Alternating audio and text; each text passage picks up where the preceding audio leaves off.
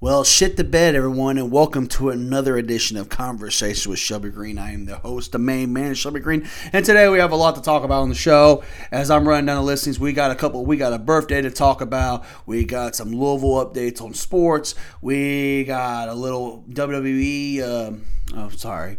We got a little. Uh, how can you say? We got some Louisville anniversaries to talk about. We got some Lamar Jackson drama. We got a little AEW drama.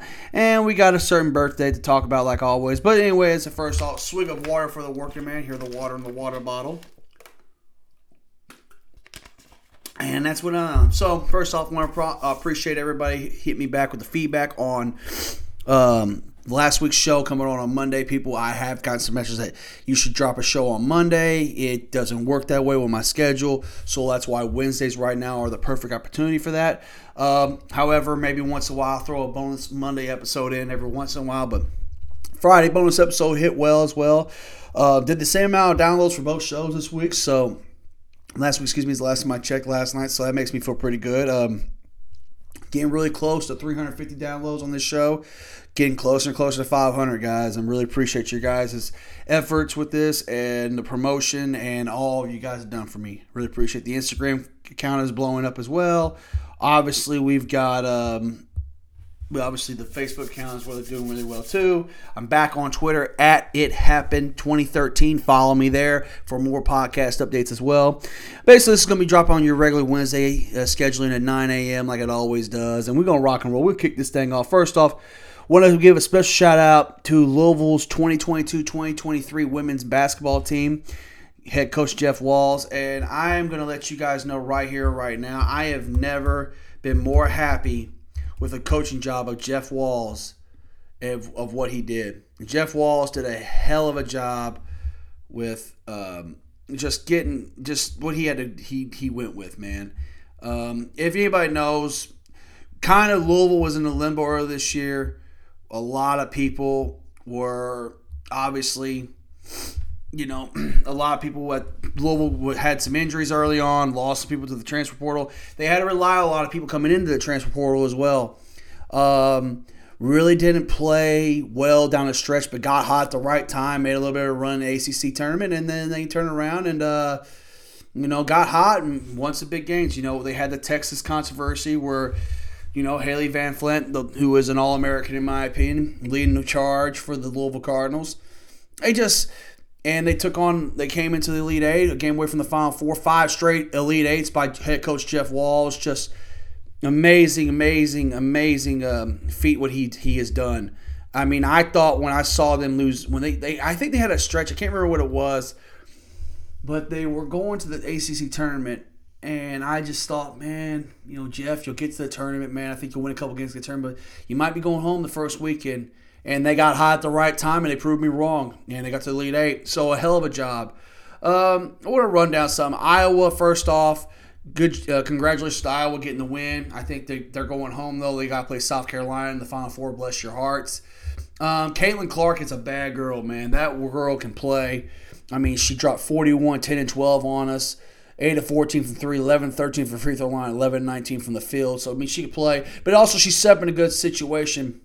You know, um, they got a good crew. She's got good, solid foundation of players around her that can stretch the perimeter. They got a good big inside, whatever. And if you look at Louisville, look at the box scores right now. You know, Hailey Van Lith, 8 of 19, 3 of 9 from 3, 8 of 10 from the field, 27 points. She played well. Had five turnovers, but whatever. Micaiah Robinson, you know, 5 of 13. She is going to be missed. Micaiah, uh, Mykasa Robinson, excuse me, I apologize, I butchered the name, but 10, 6, and 5. She didn't shoot well, but she played her asses. She played her ass off. She's gonna be solely missed, man. The last four or five years watching her in a Louisville women's uniform has been a blessing. She's a hell of a player, man. I hope she makes it hope she succeeds in where she goes. Uh, Krystal Carr shot well, didn't get a lot of looks. Olivia Cochran played really well, had 20 and 14. But I really feel, in my opinion, that Louisville was maybe one or two women away from this year from making a run. I feel like, I think Morgan Jones is the next big star for them. I think she is going to break out eventually. I think she has a lot of potential to uh, do a lot of things for Louisville. I think Hailey Van Lith does come back next year as a senior. I don't think she's going to go pro, like the rumor is about her. Think they're in a prime position. You know, I, am not sure what they have in the recruiting wise. I, I haven't looked it up for me. I can look it up right now. But I do believe that with with the right pieces around them, like this, I, I like I was trying to allude to. Literally, th- this past season, like if you really look at it, um, if you look at it, oh, excuse me, you look at it like they have literally like this is Jeff Walz' best job, what he has done, and as a coach, I mean his girls play hard for him. I mean he does a hell of a job, and I really believe that this is the you know the opportunity that to look at and give Jeff Walz his flowers. He's probably the best coach in the country including for women's basketball that does not have a national championship. Now, that being said, he's going to lose a couple players. He'll bring some girls in from the portal. I really believe that they are a shooter away and a mobile big away from really being there with the crew they have now. And I just think that it's going to happen eventually. So they're going to catch their break. But it just seems like every time Louisville makes a run, you know, UConn was the problem. Now it's South Carolina. They beat Baylor. I mean, they, they and night like the other night, it took a girl to get 41, 10, and 11 to beat them the other night. I mean, it is what it is. I mean, I'm not I'm not sour about it, man. It was a hell of a game. Iowa played well. But also, I want to make this real clear. Some Louisville fans on Twitter the other night they were bitching about. Some were uh, constantly talking about how, well, man, you know, uh, ESPN's just disrespecting Louisville, not giving us any credit. Well, you know, Caitlin Clark's one of the best. Is probably the best player in college basketball, guys. They're going to promote her. ESPN's always been that way. ESPN loves chasing clout. They do that. I mean, look at what they've done. LeBron James for the last 15 years. They chase clout. They've always done this. I don't understand. Instead of take a drink real quick. I don't understand why you guys are getting so upset that you don't expect that. Hailey Van Lith is one is, a, is an All American in my opinion. You know, I think she's. I don't. You can't name five, six. You cannot tell me five better players than Hailey Van Van Lith in college basketball. You can't. You take Hailey Van Lith off this Louisville team. Louisville only finished 500. She is that damn important. You know, I'm a fan of the girl, man. She's a bad girl, man. She plays hard. She's feisty. She's got energy. She ain't scared of the limelight. she can play on my team any day of the week. And by the way, I want to question you, Louisville fans out there. Do you think it's okay if we start retire retire women's numbers, even if they have the same number as the men do that may be retired, like a Wes Unseld, Dale Griffin, or Russ Smith? Do you think it's okay that it'd be a good idea we can do that? Keep them separate though, in a way like you know Angel Carthy's numbers retired, I believe, at 35, but you know. Is somebody like a like you know Hailey Van Flint. I think her number would be retired. Asia Durr might be retired one day. I just want to throw that out there to you guys. What you think about that? Just a heads up. Anyway, so congratulations to Iowa making the Final Four. Congratulations to the Louisville women's basketball team on another five straight Elite Eights. Man, Jeff Walz, he's you know this is probably his best coaching job. These girls played hard, and it is what it is, man. I mean, ain't nothing to hang your head on, guy. Girls, you guys played your girls played your asses off. Go Cards, Lady Birds. So, moving on now to the next big main event topic. We're talking about the Louisville's men's basketball program. This is going to be a little longer than what I usually talk about. I take that back. I always talk about Louisville. What am I talking about? So we got a couple anniversaries to talk about, but first off, let's talk about the portal news with Kenny Payne. So a lot of things in the portal, and I'm gonna go to my main website, BigRedLouis.com, where I always go to because they always put the new stuff out. Now, there's been a lot. First off, I want to talk about Jalen Shelley, the four-star recruit. As I said last week, a four-star recruit out of Dallas, Texas. When I revisit, I'm gonna pull the article up real quick. And here's Cameron Frank posted his article 22 hours ago. So it was on a this is a Tuesday evening or Tuesday late afternoon, 5:16 p.m. here in Indianapolis, Indiana. So obviously. This was 22 hours ago, so this was put on Monday. Cameron Frank post, put, uh, posted his article as I read, and here I go. Four stars Four star small forward Jalen Shelley of Preston Wood Christian Academy in Plano, Texas, just finished up his, his official visit to the University of Louisville this past weekend. Headed to the visit, only through recruiting prediction machine has him committed to the Cardinals over any other program. Currently, He has a 48.5% chance to pick the University of Louisville and head coach Penny, Kenny Payne over any program. Jalen then shows, and now his official visit has concluded. It seems like things continue to move in the right direction. Had a great experience at the Ville. Hashtag go cards. Hashtag not committed. It's Jalen Shelley on his Twitter picture flexing. So Last season, as a member of uh, Prestonwood Christian Academy Lions, he helped lead the team to a 26 and 6 record and a trip to the TAPPS State basketball tournament. A once raw, lean forward, potential slow into a quality player who is capable of playing at Division One level. There is immense natural talent, and he's clearly turning the corner from a prospect to a player. According to 24/7's composite ratings, Jalen Shelley is a four-star prospect and a top 55 player in the class of 2024, and would be a huge addition to the 2024 recruiting class for Kenny Payne, as T.J. Robinson remains lone commitment at the moment. I'm a big TJ Robinson fan, man. I think he's going to rise in the rankings this senior year. When asked about the direction, head coach Kenny Payne talking, taking the program, he said, I really like hearing what he has planned and the direction they are headed in. There is a lot to like. I like what they are trying to do. So right there, he saw Jalen Shelley, Kenny, Kenny Payne has been forefront and upfront with Shelley what he wants to do with the program. We're going to talk about the roster here in a minute, but once again, it, I mean, we got to let Kenny Payne work. And I've been saying this for the last two years, actually, last year, excuse me, 12 months. I've been saying we got to let Kenny Payne work. We got to go over the NCAA cloud. We got to let this, got to let this happen. Last year was hard to get through, I know, but man, let's just, you know, let's see what he can do. He is still very uncommitted at this point, but with the waves that Louisville basketball program has been making recently, recently in the recruiting landscape, it definitely makes the program more attractive to the prospects recruits, even despite the 4 and 12, 4 and 28 record last season. Out of the 15 roster spots, six people who were on the team last year won't be on the team next year, and we are waiting. We are still waiting on El Ellis's decision on whether or not he is coming back. With the addition of Skyy Clark, Trent Flowers, Tristan Flowers, Dennis Evans, Caleb Glenn, Curtis Williams, and Koron Davis. This little team looks to be vastly different next season. No shit. There will be no better time now to be a Louisville Cardinal, and it seems Jalen Shelley is on track to become one. So that's the end of the article. So I really believe Jalen Shelley is ours to lose right now. Obviously, if you listen to the experts, Arkansas's recruiting him. I'm sure Houston's going to get involved with him eventually.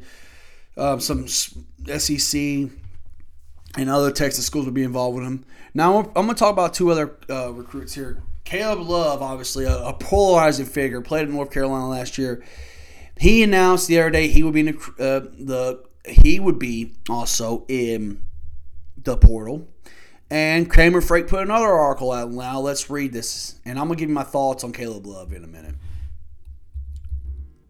So as my phone buzzes. Louisville basketball. Why Caleb Love will make a great Cardinal. By Cameron Frank, 17 hours. For Cameron, do you ever sleep, my man? do you ever sleep? As of 4 p.m. this Monday, as I take a drink real quick, North Carolina guard Caleb Love has officially entered his name in the transfer portal. North Carolina Caleb Love will transfer per his IG page. There's a picture well on Twitter. Coming out of high school, Caleb was the most coveted prospects in the class of 2020. According to 24 7's composite ratings, he was consistent five star recruit and a top 15 player in the nation, as well as the number one state, number one prospect in the state of Missouri. St. Louis, obviously. In late 2019, he committed to North Carolina soon after an official visit to the University Chris Mack was able to get such a highly talented player on campus amidst the IARP cloud, but was unable to secure a commitment from the St. Louis product. Let's talk about Chris Mack here real quick, and I'm to get back to the article. I'm not a big fan. I, I'll make this clear. I support Chris Mack as the coach of the University of Louisville. I thought he, he got a raw deal, man. I mean, I, I mean, came in, the cloud overhanging. It was hard for him to recruit, but he, he did get guys on campus, but he kept missing on guys, kept missing on guys, kept missing on guys. And another thing I didn't like about him was, you know, this whole, if you, if I, I talked about last week when I gave a little episode on the recruiting week that Louisville had, or the two weeks ago, when they landed three five star recruits in a week the thing that really bothered me was what he said on on the uh, state. I think it was the Field of 68 podcast or something like that. With you know his his buddy, his uh, good old buddy Jeff Goodman, aka Marble Mouse, mouth, and um, he was talking about how you know, you know. You know, I you know I don't want to. You know, I can't remember the quote exactly, but he said something to the lines of, you know, I don't want to quote quote him, but it was more of like, um, You know, they say the grass is green on the other side. I might, I ain't saying I want learn that the hard way, but whatever. I'm talking about him leaving Xavier for Louisville. Well, why would he not want to live for Louisville? I mean, you listen to that press conference with his little, his little lion ass said right through his teeth about how he grew up a fan of Louisville. His favorite player was Pervis Ellison. You know, he's from the Cincinnati area, so he knows the rivalry real well. All this other hokey bullshit that came out of his mouth. Chris Mack is fake. Chris Mack is faker than a $3 bill. And I learned it the hard way being a fan. I hope he goes and gets another coach somewhere and hope he achieves well. Until he comes to Louisville, hope Louisville kicks his ass, and I mean that wholeheartedly. Wholeheartedly. Now, I just want to address that real quick. So back to the article. It's encouraging to see that Louisville's pursuing him in his high school recruitment can and could reconnect, reconnect with him now that he is in the transfer portal. After three seasons at Chapel Hill, Love averaged 14.6 per game, 14.6 points per game, so it's about 15. Three and a half, 3.3 rebounds per game, and 3.3 assists per game. Last season was his most impressive scoring season, where he actually averaged 16.7 points per game. One of Louisville's top needs is a high quality guard, and if he was able to return to his former ACC foe, he would join Skyy Clark and Trentyn Flowers in the backcourt with a potential run return of El Ellis. Other notable guards Louisville's reached out to in the portal are Khalif Battle, Reese, Dixon Waters, and Dayvion McKnight. But exploring the option of Caleb Love is most definitely worth it because of the caliber player where he is. A caliber, a player of his caliber doesn't become available every day. Adding the backcourt with Skyy Clark would form one of the most elite backcourts in the ACC. We're going to talk about that here in a minute. Before Caleb Love committed to North Carolina, uh, before, all right, here we go. Before Caleb Love committed to North Carolina in 2019, he narrowed his top six, top six, and Louisville was one of them nearly four years ago, Caleb Love narrowed his college decision down to six schools. One of those schools was the University of Louisville. In interviews with rivals, Corey Evans, shout out to Corey Evans, he always does the big ones. He has said this about the Cardinals program. They, this is what he was talking about. This was Caleb Love on his visit. They just had, they have just said that they want to put the ball in my hands immediately, and they don't have a real point guard right now. I think they have a grad transfer, Lamarr Kimble. This was when they were going through the this is 2019 to 2020 this is when that, that great louisville team that was that la- the last so far the last great louisville team in louisville before the, the covid thing and the last three years have been a nightmare since then. He's going to be a senior so they want for me to come in and be the that lead point guard and lead them to a national championship. And that said they are going to hit, going to hit me to be a one and done. And they gosh does this article these advertisements keep popping up Damn it. Okay. They said they are going to help me get to be a one and done, so that is what I am intrigued about. Coming to Division One basketball program with this level town made sense that he planned on becoming a one done player, but after three years in North Carolina, yet to declare for the NBA draft, he is planning on attending another college. When Caleb Love announces he is coming back for a third season at Chapel Hill, the Athletics, Brendan Marks had this to say about the decision. F uh, F W I W, just my opinion, but I think Caleb made the right decision. His best decision. His chance to prove his draft stock to a first round status, cement his North Carolina legacy one time, and continue earning money via NIL deals, which is more to come. Win, win, win. Marks the cover Marks covers the Tar Heels for Athletic and has for him to say that need to prove his draft stock for a first round status means the product on the court didn't live up to height around it coming out of high school, especially because he mentioned Little would help him become a one done player. He probably should not have came here because Chris Mack's development, yeah, about that. If you need to continue he needs if he needs to continue to prove his draft stock and continue earning his money through the NIL, then one of his former friends' school is his former his former school finalists would welcome him with open arms into the fold.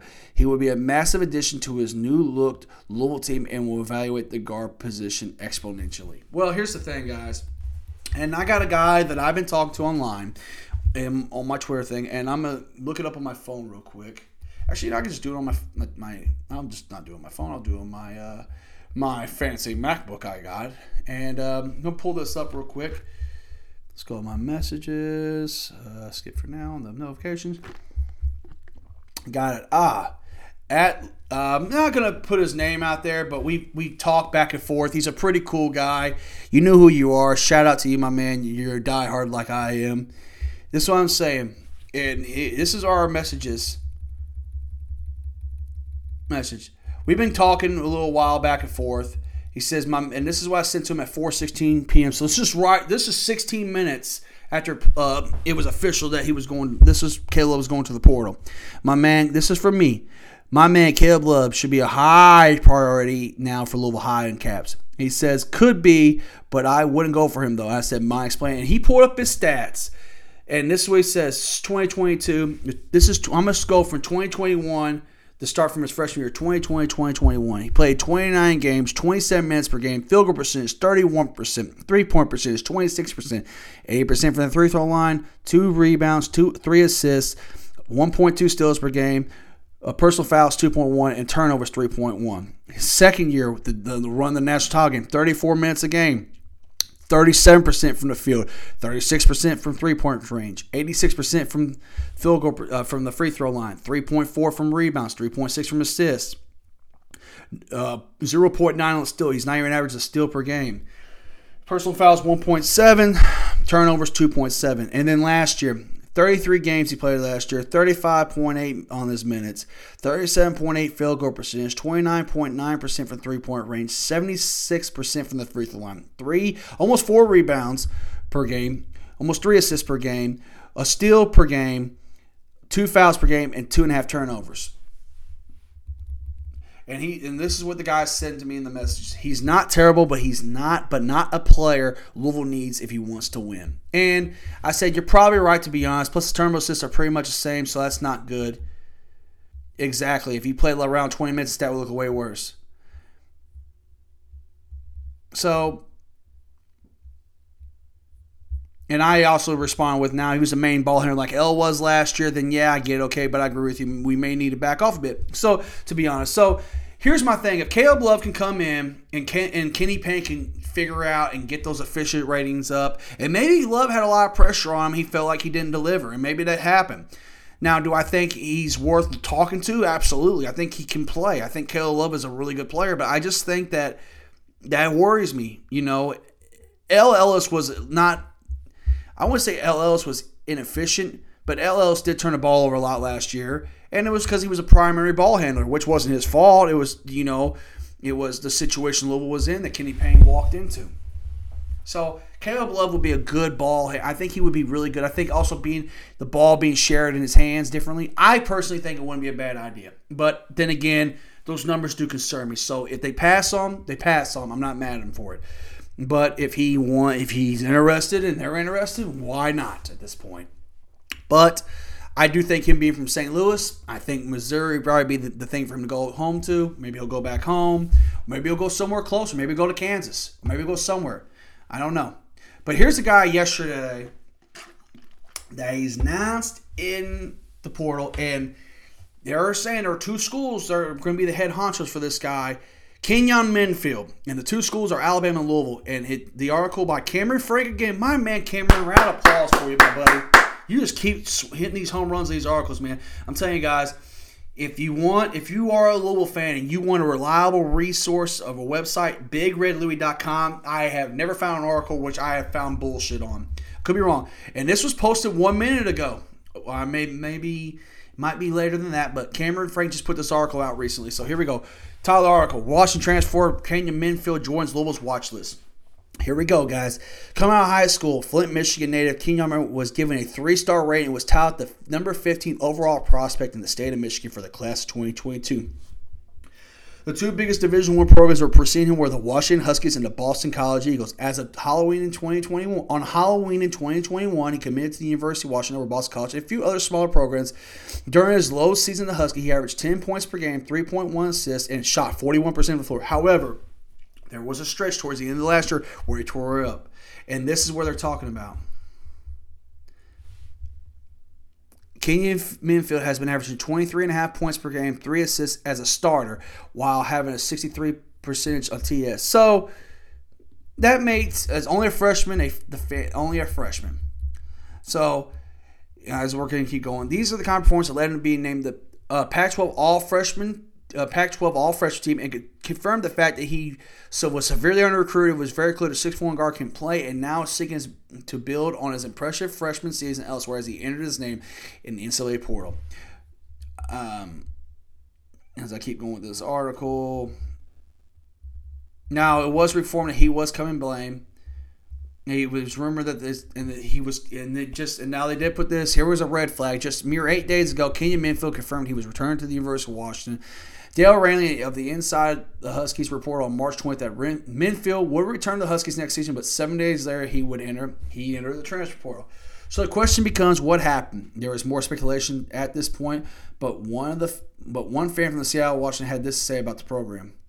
This is from a random tweet from a fan. I don't blame Kenny Minfield or any other player who chooses to transfer from the Washington bro, uh, basketball program. It's not a winner. The head coach of the hot seat is basically torched, and this hasn't been a proven a style play that is fun or successful, and it's all bad right now.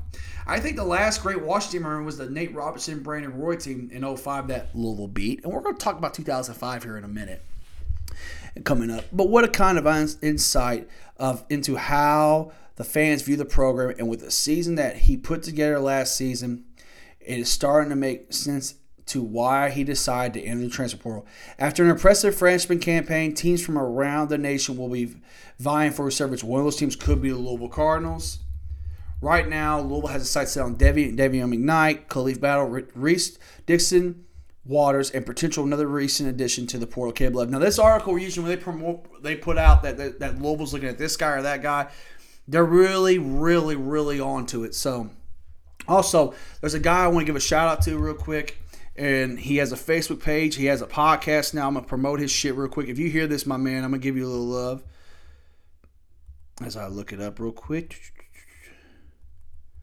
Actually, you know what? I'm going to go right here on my Twitter account.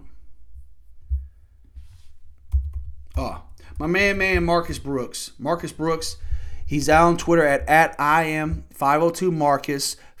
502 and he has been the re- recruiting um, anytime there's a he's always recruiting about louisville. He's you know he's got a facebook i follow. He's on instagram i follow him on there.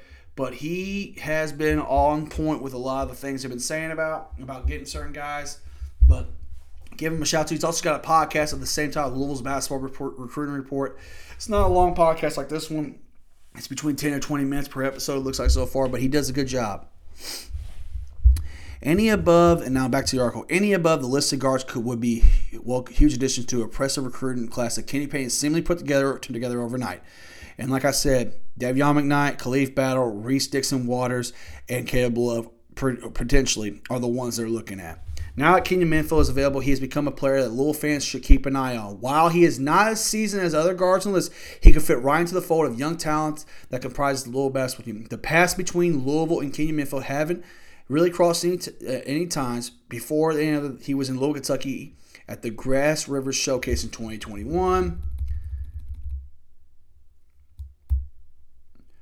But now, according to rivals, Louisville Cardinals like head coach, campaign staff, they are fully expected to reach out to former three-star recruit. The future basketball continues to get brighter. So here's the thing, guys, on that one. Here's the thing.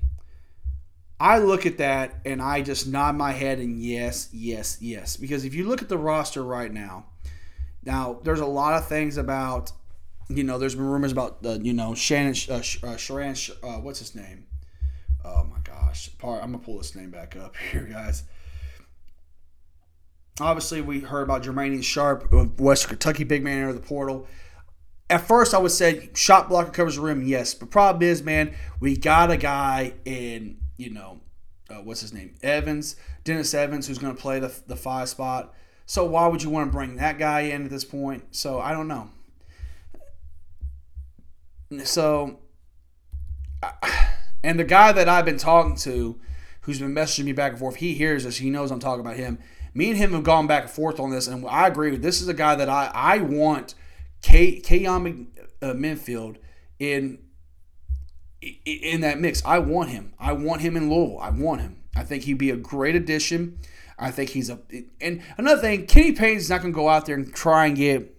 I think I don't think Kenny Payne wants to get some guys with these last three scholarships he's got just to win for a season, then get bring another freshman class. I think Kenny Payne wants to get a sophomore here, maybe get a grad transfer, and then use other scholarship for a high quality junior or a high quality senior that has an extra year eligibility because of the COVID thing bring them in to build a little bit. And I think that's what he wants to do. I could be wrong, but I do like what they got. I think we need, I think Menfield will be the right choice. I also believe that if you get a good shooting guard who can play this two and the three and can stretch the floor out, be a, a guy that the ball gets doubled down low with Hatfield and Traynor, and these guys, and Evans, they can kick it out and he's got a splash three. And I think they need another big. I still believe you need another big. I think Okafor is going to play well. I think Evans is going to play well. I love Traynor and I like Huntley. I just think you need to add another one. Now, here's the thing about El Ellis that makes me wonder: Is El Ellis going to come back? El Ellis said that he believes that if he does not decide to go pro, he will come back to Louisville. That was right before uh, his it was on senior day, right before his senior day, and I mean this. If you really believe after what I saw, that article I read, he really that statement he made on Tipton Edmonds about how he's going to go pro and everything else. I really can see El Ellis coming back, and then Kenny Payne said, "Well, you know what, El, you might have to go somewhere." I could see it happening. Now, would I like to see El Ellis come back? Absolutely. I think El Ellis he, he gives us a scoring option, another ball handler, and they take the ball out of his hands, and he can come, he can play off ball. I think it would be nice to watch. But I like what they got so far. I like what Kenny Payne's doing. It's a lot better than last year. I mean, compared to the three guys he brought in, to the three guys he's got now, with that you know, within a week, Kenny Payne had a top five recruiting class in the country. Within ten days, had a top five recruiting class in the country coming in next year. I mean, that says a lot about the guy. The guy can recruit. He knows his relationships. He's got the World Wide Wes connections with the Knicks. He's got connections, and and he had an issue. I guarantee you, Kenny Payne if they the the the ruling that came down the middle of the summer last summer, Kenny Payne would have got some guys in the roster would have looked a lot different. He would have. So it is what it is, man. I'm gonna leave it this note. Let Kenny Payne do his work, y'all. Let him do his work. Now let's talk about some anniversaries. It brought to my attention that 18 years ago, a certain thing happened in 2005. The first great Louisville team I remember the 2005 Final Four team. I saw it on KY KY 35 Sports. They posted the the picture of it. They posted the game footage of the West Virginia game in the Elite Eight. And I'm gonna tell you guys, I'm gonna give you a little memory. I don't remember much. I can't remember what I did yesterday. I can't remember what I did three days ago most of the time. But I can remember what I did ten years ago. I remember watching the game with my dad. It was me, my dad, my brother Jalen. We were sitting down and here in Indianapolis, we're sitting at our house. I remember watching the whole game, and Louisville got down 20. I remember Dad. I remember Dad kept saying, "It ain't enough. It ain't enough. It ain't enough. They're not putting them away. They're not putting away." And I didn't understand it. When you're in the fifth grade, you don't catch catch these things. And I remember, you know, I remember just Larry O'Bannon getting hot, Taquan getting hot, and I remember Cisco fouling out of the game. But I remember Otis George giving us some good minutes, and Palacios coming alive on the glass. And I just remember going to overtime, and I remember the call at the end of the game. You know, say I can't remember it was it Nantz who made the call. My God! But I remember the exact word. It goes, "Well, Final Four, say hello to your old friend. The Louisville Cardinals are going to the Final Four. And I've got a smile on my face right now as I talk about. It. It's the first great. That was the season. That was I remember bits and pieces of the late '90s. I mean, I was born in '93, so you do the math. How old I am, and um, I remember, you know, the 2000, 2001. I remember 2002 a little bit, 2003 a little bit. But 05 was really when I remember. I remember the Memphis game at Freedom Hall where Pitino pulled a, scholar, uh, pulled, a, pulled the starters in the middle the, in the first half and didn't play anybody. We got beat by 20. I remember the game at the, at the, uh, the Conference USA Championship game. You know, Washington sitting there strutting his shit going one or three from the free, hitting, uh, missing two out of three free throws on the free throw line that cost him the game. And Calipari not giving Louisville a bit of credit like he normally does, and you know, took, and so this is all we have right here. This is all we got. I remember like yesterday. I remember getting through Louisiana Lafayette, which was a tough game, and Dad told me it'd be the toughest game to play all tournament. They go to the second round. They they kick the hell out of. Uh, they beat the shit out of fucking Georgia Tech. Take down number one seed, the uh, Washington Huskies and then they ran to West Virginia, who beat Wake Forest, uh, uh, get there, and a couple other squads, obviously.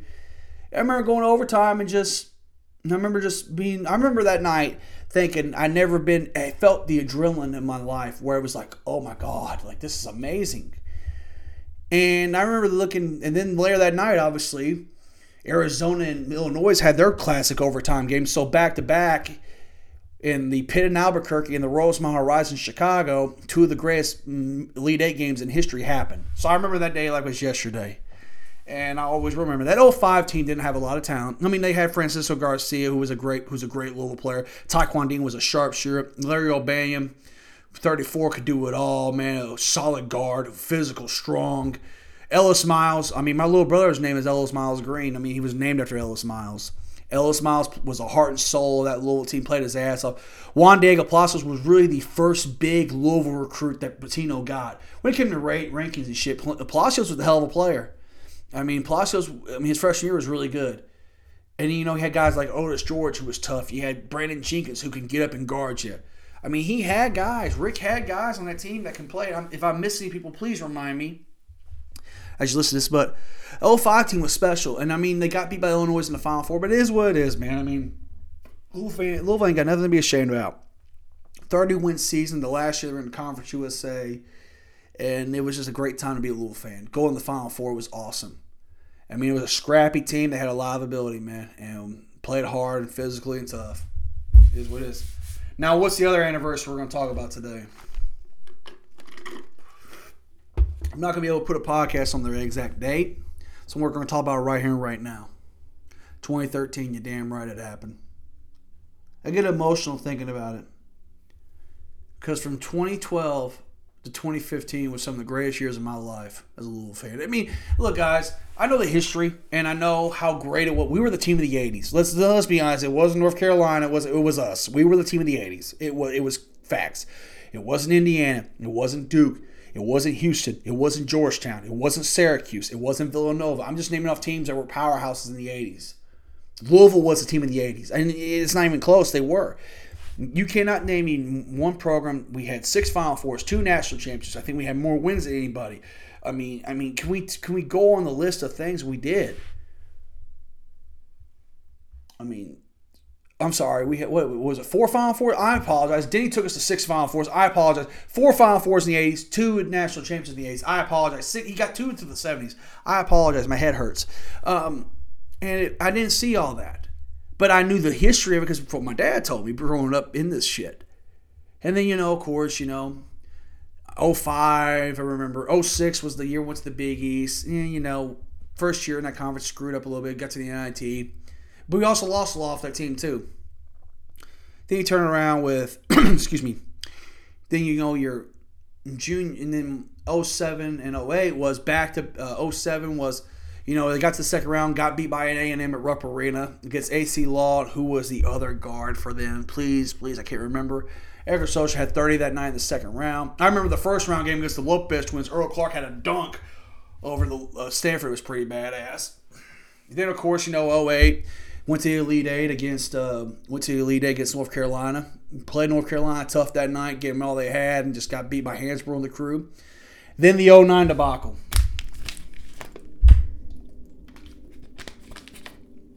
Hey, drink water real quick. The worst loss I've ever had. There's only one loss that's on par with it. And it's not even a basketball loss. It's Clemson versus Louisville, the Lamar Deshaun game at Death Valley, the Sunday night special, Saturday night special. That to me, that to me the only loss that's worse than that is that 09 team get beat by Michigan State in the Elite Eight here downtown here in Indy. Every time I look at the Lucas Oil Stadium, that stuff, I, it's not about the Kevin Ware breaking his leg and we kicking Duke's ass. It's not about, you know, us laying an egg against fucking Kentucky in the second half. It's the 09, the 09 loss. There's no, you cannot tell me the overall number one seed in that tournament, you cannot tell me that we weren't 10 points better than Michigan State. You can't tell me that? I really, really believe, I really believe somebody had to be paid or something. I'm not discrediting Michigan State. Well, you know what? Fuck it, I am. I am going to discredit. There's no way in hell that Louisville, the way they were playing, the way they were they rolled into that tournament. There's no way in hell that that game was not some. Somebody bought T. Will or Andre McGee something. Fuck Andre McGee. Carmine, ah, that fucking name. I hate stand Andre McGee. I'll make sure I never mention his name again on here. But T- somebody had to tell T. Will didn't play well that game. Sosa didn't play well that game. Jerry Smith had a bad. It was just something was off that day, And unfortunately, it cost us. Then 2010, 2011, back to back first round exits, and that's when I became very angry at Rick Pitino, and I was kind of fed up because I saw what Calipari was doing it down there at Kentucky, and I just was not in a good mood about it. And you know,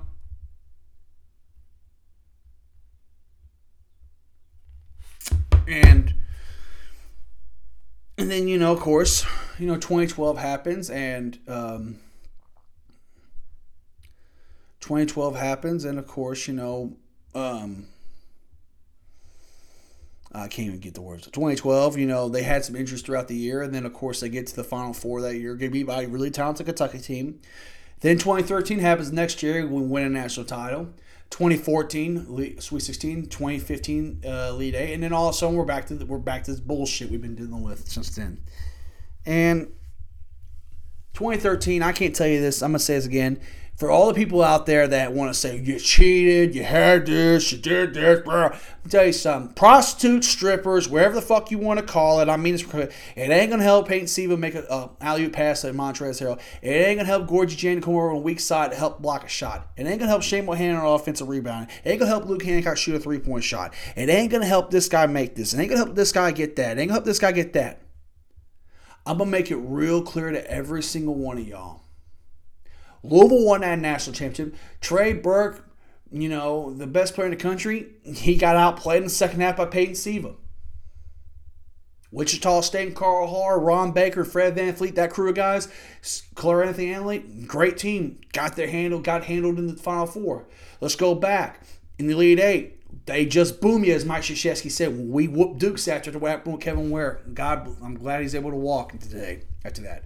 Oregon, tough team, in Sweet 16 handle that ass. Colorado State, the best rebounding team in the country, said we handle that ass. First round team, who the hell would be in the first round? It don't matter. We took care of that ass. Do we want to talk about the Big East final? The run? Was it 43 17 or 47 13 run? Which one was? I can't remember. Won a national title. I mean, I got a DVD and I got a T-shirt in there that tells me that they won that shot. I got a uh, Legends Never Die memorial pack that has 1980, 1986, 2013 on it. I want the NCAA come if they hey, if they, if, they, if that doesn't didn't happen, come knock on my door, NCAA. I'll tell you go fuck yourself. Come get this motherfucker. Then I dare you. Plain and simple. And I'm glad that they got honored at the Clemson game this past off this past season. I hope Rick comes back to Louisville one day. Just I hope after he retires from St. John's, he turns that program around. He's going to get his guys. It's going to happen. Yeah, we get this program right, and things change. I really do. And that's a fact. That is a fact.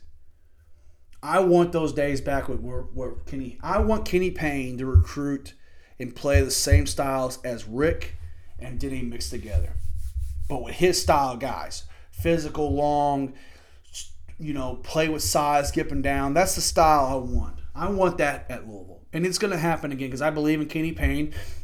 I believe in the staff he's got. And people's recruits said, look at the staff they got. Look at the facilities we got. I know I ain't a big fan of Jay Williams and his fucking apologetic ass because every time Jay Williams opens his mouth, it's always, you shouldn't say that about somebody. That's kind of wrong to say that and everything else. But he did say something about that. Little fancy, be patient. Anyway, and oh, by the way, all this, all this, in this whole little uh, shabazz about the media all of a sudden being on Kenny Payne's side. Well, he's doing a great job in the recruiting portals. You know, seems what happens when, as my birds chirping in the background, it seems, um, you know, he's doing a great job, and you know, recruiting. What happens when you, you know, you don't have the the sanctions of the clouds over the NCAA head? No shit, we were trying to tell you all this. And I'm not arguing with those folks anymore. I'm not arguing with anybody on Twitter. I know what's right and I know what's wrong. And some of y'all are wrong. Some of them are right. Some of y'all are wrong. Some are right. Whatever. It doesn't matter. You know, I'm going to get up and shut my door real quick. Excuse me. Damn birds. But back as I'm back, it's it's always the it's always somebody that's got to be negative.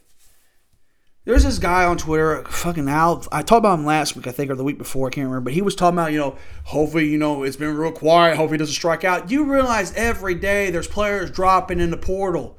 They're gonna get. They're gonna fill this roster out. They're not gonna walk in and say, "Okay, we got three roster spots. Let's give them to some walk-ons." No, they're gonna get a good, solid player here, a good player here, and a good player here. They're gonna get guys. And people continuously just want to be fucking negative about everything. I really feel that some people just don't want Kenny Payne there.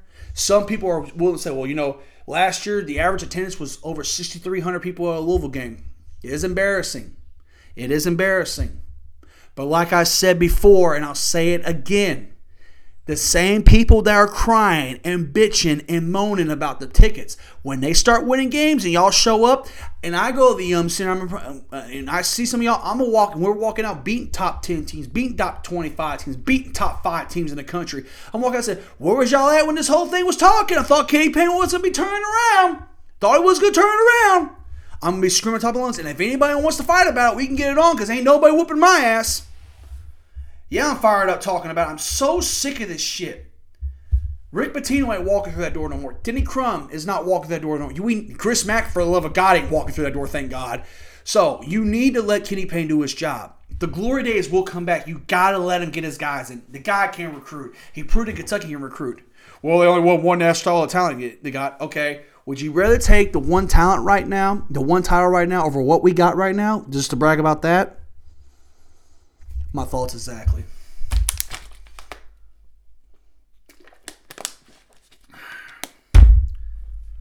2013 was special. 2005 was special. Are they the greatest teams in Louisville history? No. I think the 86 team is the greatest team to ever win a title.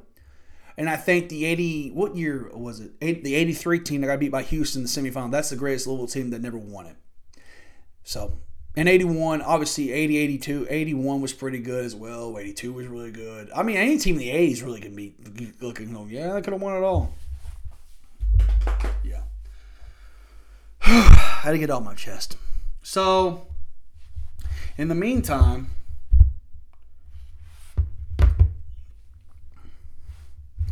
in the meantime, we got to talk a little AEW drama. And trust me, y'all, I do not want to talk about this crap, man. I came on here today to be positive and full of energy on the podcast. Make sure I go over my notes today. Make sure I'm not forgetting anything before I go on to the next subject. Oh, oh yes, I do for other thing. Also, shout out to Peyton Siva the other night for uh, hosting, helping out with the whole with the whole uh, thing about uh, excuse me with him doing the whole thing at that bar, watch for the game to watch to promote things. Also, really good on Aiden McCool, a walk on from Louisville last year. Mike James and JJ Trent, two Louisville starters, basically coming there and helping out. I um, supporting things. I like that as well.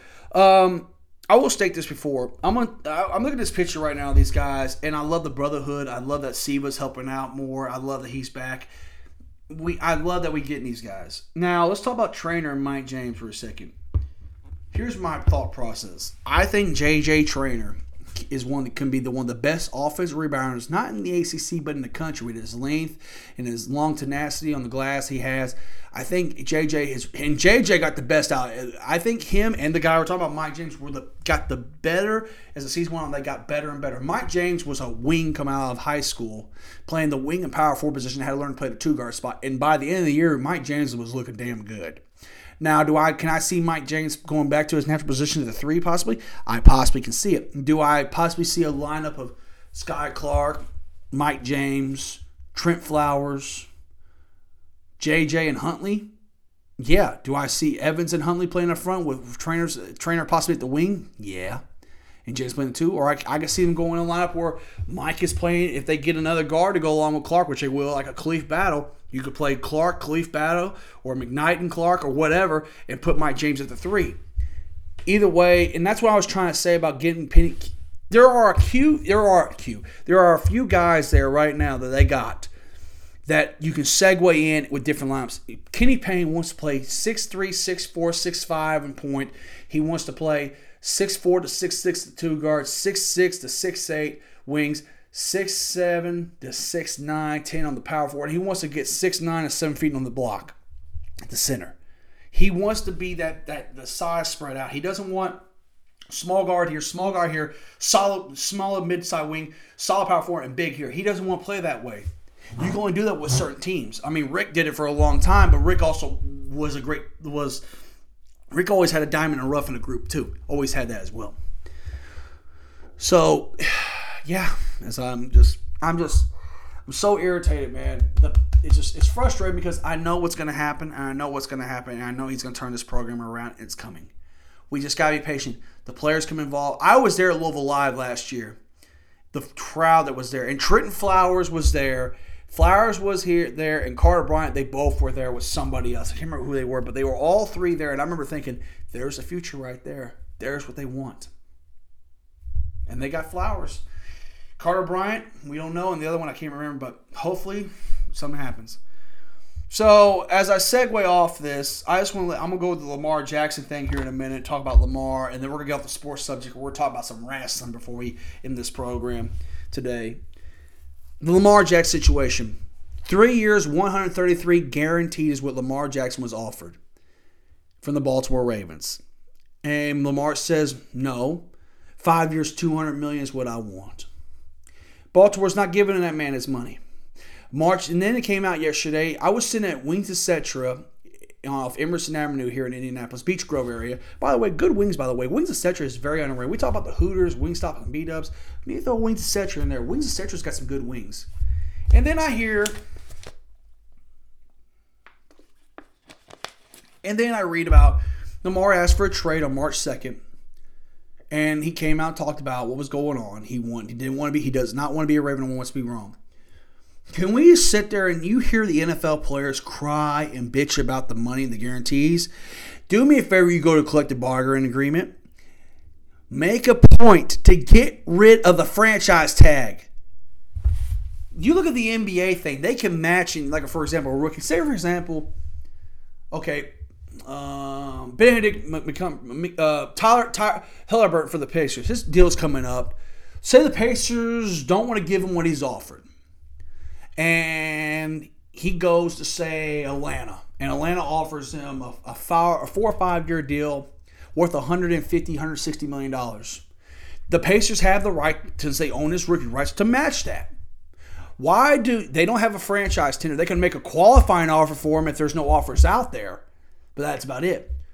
So, why, and I mean this, why in the living hell would anybody, anybody, want to have a franchise tag on it? Look what happened to Earl Thomas. Look what happened to Dak Prescott. Now, Dak Prescott did get his money because Jerry, I think Jerry had no choice. He had to give him his money.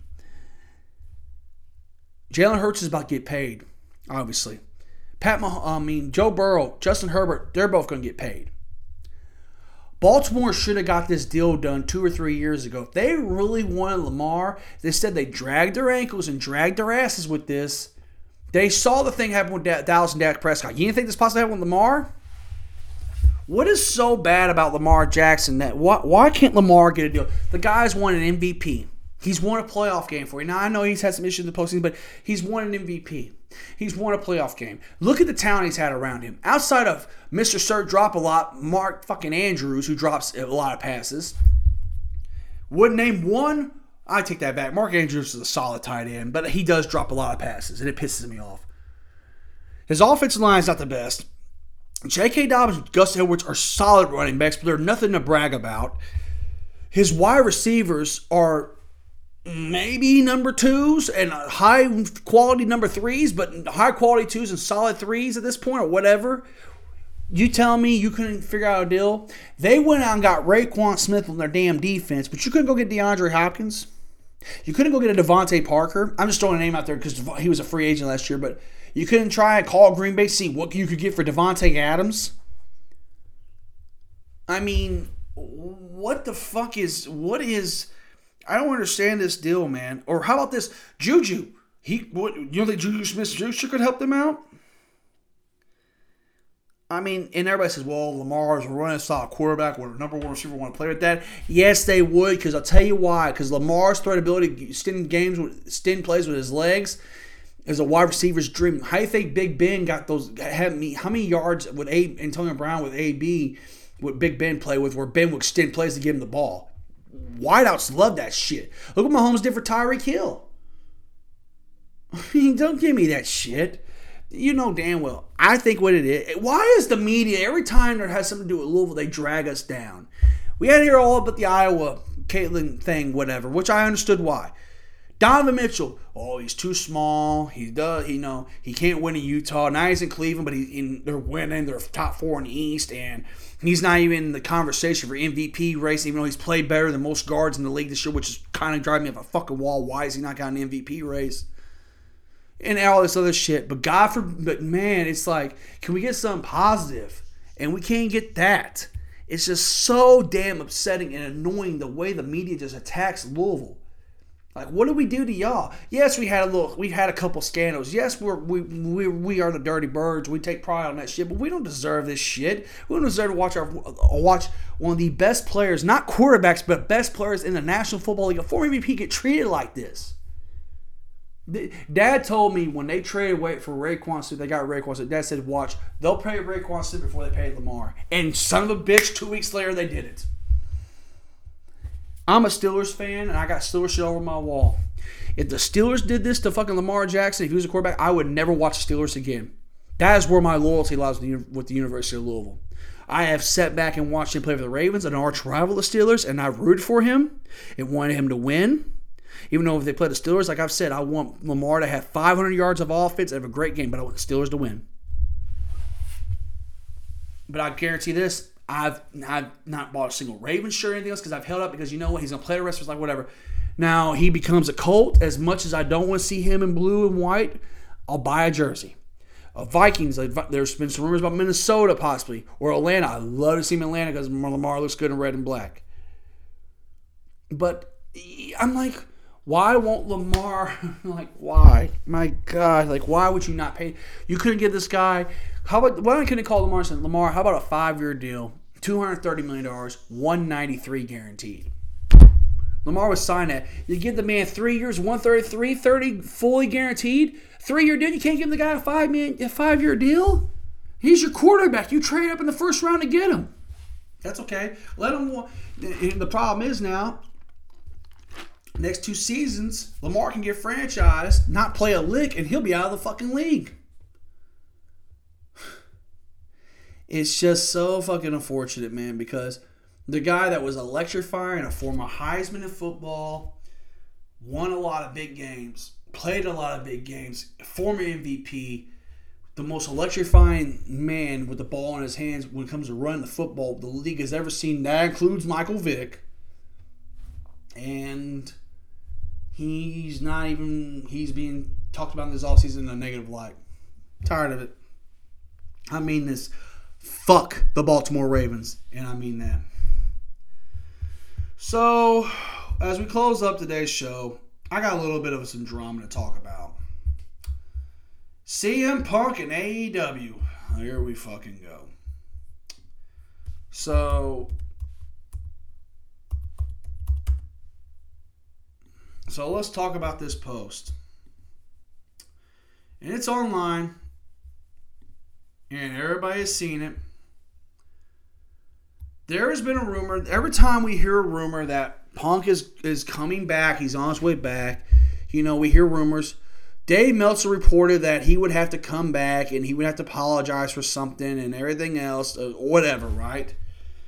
And Meltzer reported this, and this is what Punk put on his Instagram that he later deleted. We're going to talk about this in a minute. CM Punk, sigh. That's what he says on the Instagram. I wasn't cleared to come back to wrestle yet. Then the plan was to wrestle at the pay per view. I sat and listened to Moxley's Rocky Rocky Three idea. I explained to him how I had never seen a Rocky movie. I found that astonishing. That's one of my favorite franchises. And I thought the idea sucked, but if the boss wanted to do it, do it, whatever. He said he said he wouldn't lose to me. I'd never experienced someone refusing to lose to me. I just laughed. I asked Tony if this is what he wanted. He said yes. He's the boss. I said, okay, I need to be cleared first. They kept saying it could just be a squash, so I didn't need to be cleared first. I scoffed at that. My health is more important. Dave Meltzer is a liar. Jericho, Chris Jericho, is a liar and a stooge. There were plans, but plans always change. But I will never put a company above my health ever again. So, once you know, I tell myself I'm gonna come on here and talk really, really good about, you know,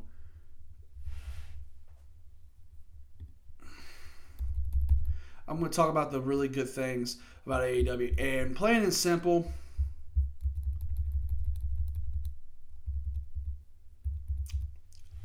Of course, we all heard what Punk had to say. If that is true, first off, Rocky 3, Mox don't realize this. When he came out the night and all out, he had the booby face on like he knew he was doing the job. He didn't want to do the job to Punk. Here's another thing about Mox. You know, Rocky 3 was actually built up like, and I don't think you understand this. Clubber Lang called Rocky out, talked about his wife, all this other shit, whooped his ass in a match that was built up to sell pay per views. Then Rocky had to go train with Apollo Creed to get his win back against Clubber Lang. And if you go back and watch that that fight, they had a slugfest, and the only thing helping Rocky from falling down after he knocked Clubber Lang on his ass was the ropes. So let's go promote this to all out. Let's go all the way and just throw it out there on TV. Instead, what they could have done, what I would have done if you're going to promote the Rocky 3, Moxley beats Punk in Chicago, soundly, profoundly. Punk leaves if he is injured to go fucking get his thing figured out, and then he comes back at full gear, fresh, rejuvenated, or maybe he returns a Dynamite Grand Slam, the the second one in in, in um, in Queens. He comes back and he announces, I'm going to kick your ass at full gear. We're going to do this my way. I wasn't 100%. I'm 100% now. Let's go. And then Moxley gets the belt back from full from um from Moxley. Punk gets the belt back from Moxley. And then, of course, MJF gets the belt. MJF gets his run like everybody thought he would. I came on here. I was going to do a show talk about AEW because I thought their Dynamite show two weeks ago was one of the best shows they had done in recent memory. I thought it was great from the opening of the four pillars to the main event. Everything felt in place. Then I get a text message from a buddy of mine who I will not mention. He sent me a picture of the whole what's this the El Vikingo or whatever match with Kenny Omega, and it was literally the like everybody's like, look at the athleticism of these moves are great and everything else and everything else. I said, yeah, it's the same shit I see every week. Flip, flip, flip. No psychology. Forearm, forearm, forearm. Let's go through a table. Flip, flip, flip. Over the top. Flip, flip, flip. Sunset. Flip, flip, flip, flip. Like, whatever. Tired talking about it. So here's my thing about Punk. Punk is not. Everybody says Punk is a douchebag, an asshole, a piece of shit, a, a, a fucking. I've heard people call him a male version of a cunt. I mean, they've said all these things about him. And I'm in the back of my mind going like, wait a minute. He's not said a word except for that little comment he made, that MMA commentary thing he did about how I'm a cancer locker room, you wouldn't want me anyway, or whatever. And that's what I heard. Now, Jon Moxley's spoken on the situation, and I'm gonna read this. This is what he said, and he had a, it was called a podcast called the Sessions with Renee Renee uh, Paquette, which is Jon Moxley's wife. And this is what he said in Ravon's situation. It's fucking annoying. Just because somebody says some stupid shit on social media, that's not news, but it is and it's become a thing. I don't want to get dragged into this dumb shit. I could fucking unload on a lot of fucking people right now. When I start getting dragged into shits, this tempts me to do that. But I'm not going to fucking sink to that level. Okay, a lot of F fuck bombs. I thought I was the only one who did that today. I will say this I'm not going to give you a tad bit of the information from my point of view. The entire summer, I was not under contract, no contract, free agent. I was at SummerSlam weekend wrestling El Desperado and shit. I could have walked into SummerSlam that night with the AEW belt and had been, and I had, had I been so inclined, nobody knew that I, that because I don't put my shit out in the world and let everybody know about my business and not under contract. Okay, I'm to stop right here for a minute. Tony Khan, your world champion get this, your world champion is working SummerSlam weekend in fucking Nashville against El Desperado, and you don't have under contract. If you can see me visually right now, I got my hat. I'm bending my fucking hat over my head in a way like I'm squeezing the shit out of it. Are you fucking kidding me? Your world champion's not under fucking contract? Not under contract well, he's a, he's an independent contractor, he can do what he wants. Take the fucking belt off of him. Yeah. Oh my god. yeah. Yeah. What? Uh, just Tony Khan don't know how to manage a goddamn roster. Tony Khan is a fucking money mark at this point. My God. In continuing, the reason being, if you're curious, because I got out of rehab, because I got my uh, rehab, my contract's coming up, and I they extended time for me that I missed. Cool. I'm glad they did that because I didn't want to feel like I owed them anything. I extended it. It was coming up. They were talking to me about it. About it. I thought that five year deal that he got from for whatever million dollars he got. I guess Meltzer was lying about that too. Keep telling you about Meltzer. Meltzer's full of shit. Reporting it. Mel- I think he was the one that reported it. Moxie signed a five year deal worth like one and a half or two million dollars. Bullshit. If his contract is coming up, you do the math. 2019 to 2022, you do the math. It's three years. Fucking goof. Meltzer's so full of shit. The last thing I want, okay. For the last thing I want to do when I first got out of rehab, because all they were telling me was logic would tell you, don't go back into wrestling because you're going to fall into the same old habits. I wanted to ease back into it, see what the life was like on the other side. The last thing I want to do was hurry up and sign a big time, long term deal. What if the shit started going off the rails? So that's basically what he's talking about, and and then he this is the later this is more he talks about the next article about okay, and then he goes here's more there and Jinder Sop, sober Moxley loved wrestling, working with his friends like Daniel Bryanson, blah, blah, blah, blah. and this is his article. That being said, during this time period, that night, what's his dick is talking about uh, talking about Punk calling him Dunk in Minneapolis. The night he came back and was hopping around on one foot, bumping around after me and Jericho Russell, which talking which we're talking about stuff. Keep in mind at this point, this is my whole point. Basically, I don't work there for all my intents and purposes. Tony is my not my boss. I don't have room to be in this room. I don't have to do this shit. Even me being in this room and offering agreements to a storyline that puts you over on pay per view. If anything, I'm bent over backwards for Tony for this dude and the company. It's been over. I didn't have to. I didn't have to do shit. If anything, I was bent over bending over backwards. That's it, and that's it's not even controversial. So basically, Tony Khan is allowing guys on his television program carrying fucking belts like this guy right here, Moxley and and he didn't have to he didn't have to do the job. So he had in his right, didn't have to do the job. But at the same time, didn't you know business would happen like this? You would get the belt off, like the belt would come off of you. I just don't understand the logic of this shit with Mox because it's like, or Tony Khan. You didn't want to do the job to Punk. Okay, you're gonna. I'm not even on the contract. I'm not getting beat. That's on Tony. Why didn't Tony sign the fucking guy or resign him? Well, I want to ease back in things. Okay, then why did you bring him back on TV and give him a belt and shit? whatever. His new content. This is what he's the, the final part. This is a they broke this article segment segments of the podcast session, but here he goes. This new this new his new contract includes coaching and monitoring the roster, and Mox seems to realize he has his work cut out for him there. I don't complain, but I see good in everything, and I'm having so much fun, and life is good. I don't want to be any negative. Want to want any negative bullshit. I will say this. I hate to say it because I don't think I've ever said anything remotely negative about AEW, but I will say this. As an observer, I spent eight years on the indie, a couple years in WWE's development, eight years in WWE, and I have never seen so much bullshit drama in my life in one entire place, entire fucking, in one place in my entire fucking life. I hate to say it. I don't know if it's the age of social media. Shit's getting blown out of proportion. One person types one stupid drunk tweet, and all of a sudden, it's all about what's what's to talk about. I'm gonna end it right here. I'm gonna make this real clear. Jon Moxley is an observer of talent, really. Uh, what the fuck ever. Here's my thing. Tony Khan does not know how to manage a roster. Tony Khan is way over his head, like I've been saying for the last since I started this podcast. Tony Khan is going to run that company into the fucking ground if he does not figure it out. He's got the wrong guys in charge. Jericho should not be in charge of anything. He has he's been in the business a long time. I get it. But what Punk is saying about him, I've heard shit about Jericho. Jericho's a fucking stooge, if that's true.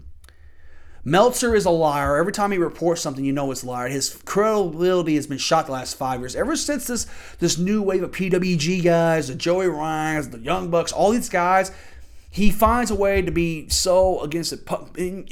He takes care of his guys, and he'll lie for them too. Young Bucks and Mega should not be in power. And but Tony Khan puts them as EVPs. Why couldn't Tony Khan? And Tony Khan's the head booker. Why? Here's a here's a thing for you, Tony. You could be the head of creative. Why not sign, sign yourself two or three guys to help you? You got guys like Jake Roberts are there, who has got one of the best minds in the history of the business. Arn Anderson's one of the best finish guys the last 20 years. You don't think you can come up with a good finish here and there? You couldn't put those guys in your room and sit them down and say, hey, guys, let's figure this out. Or I'll give you one. How about bringing a guy in there, like as much as Flacco Don Callis is? Don Callis has a great mind and can figure some stuff out. What about Don Callis? Adding those guys. Or hell, what about Scott D'Amore, who's running, who's doing some great things in Impact right now? Why not tell Scott, hey, let's do a working gamble and you help me write my television, help me out.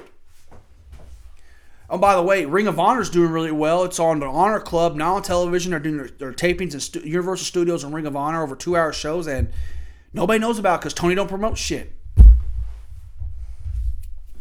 Just I'm fucking irritated, man, with this whole thing.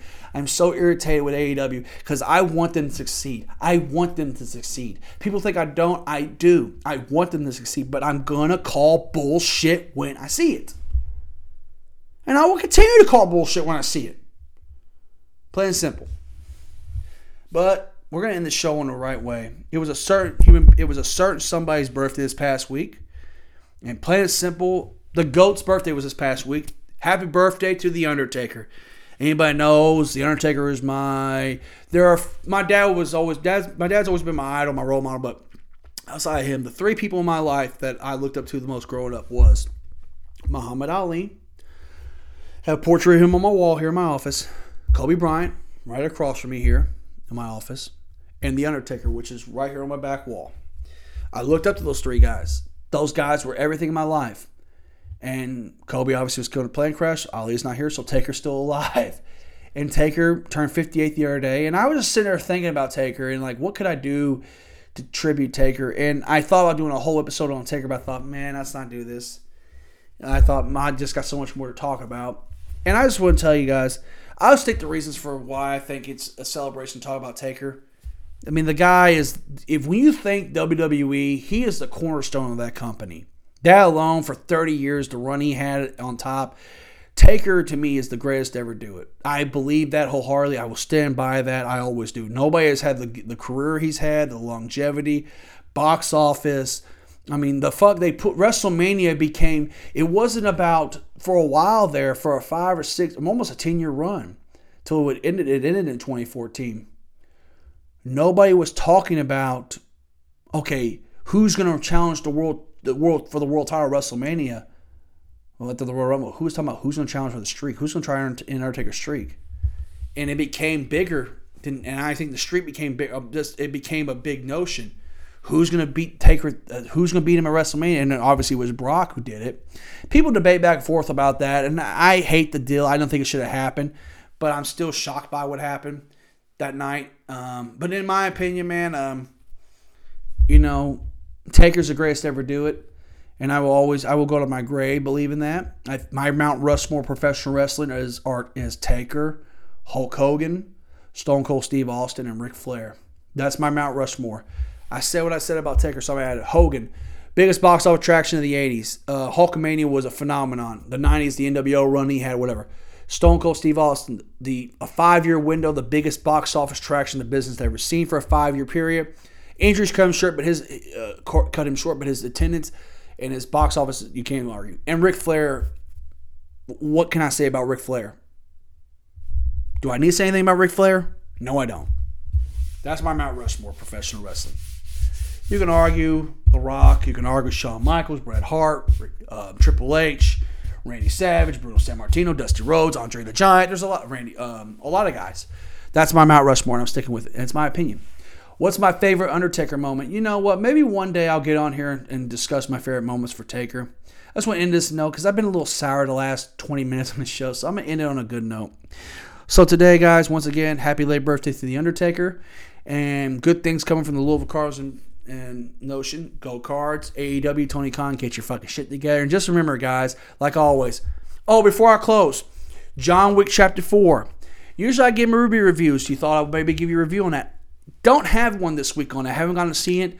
Will possibly be seen this weekend. Obviously, WrestleMania weekend is coming up upon us. So here's the plans. I am going to review WrestleMania.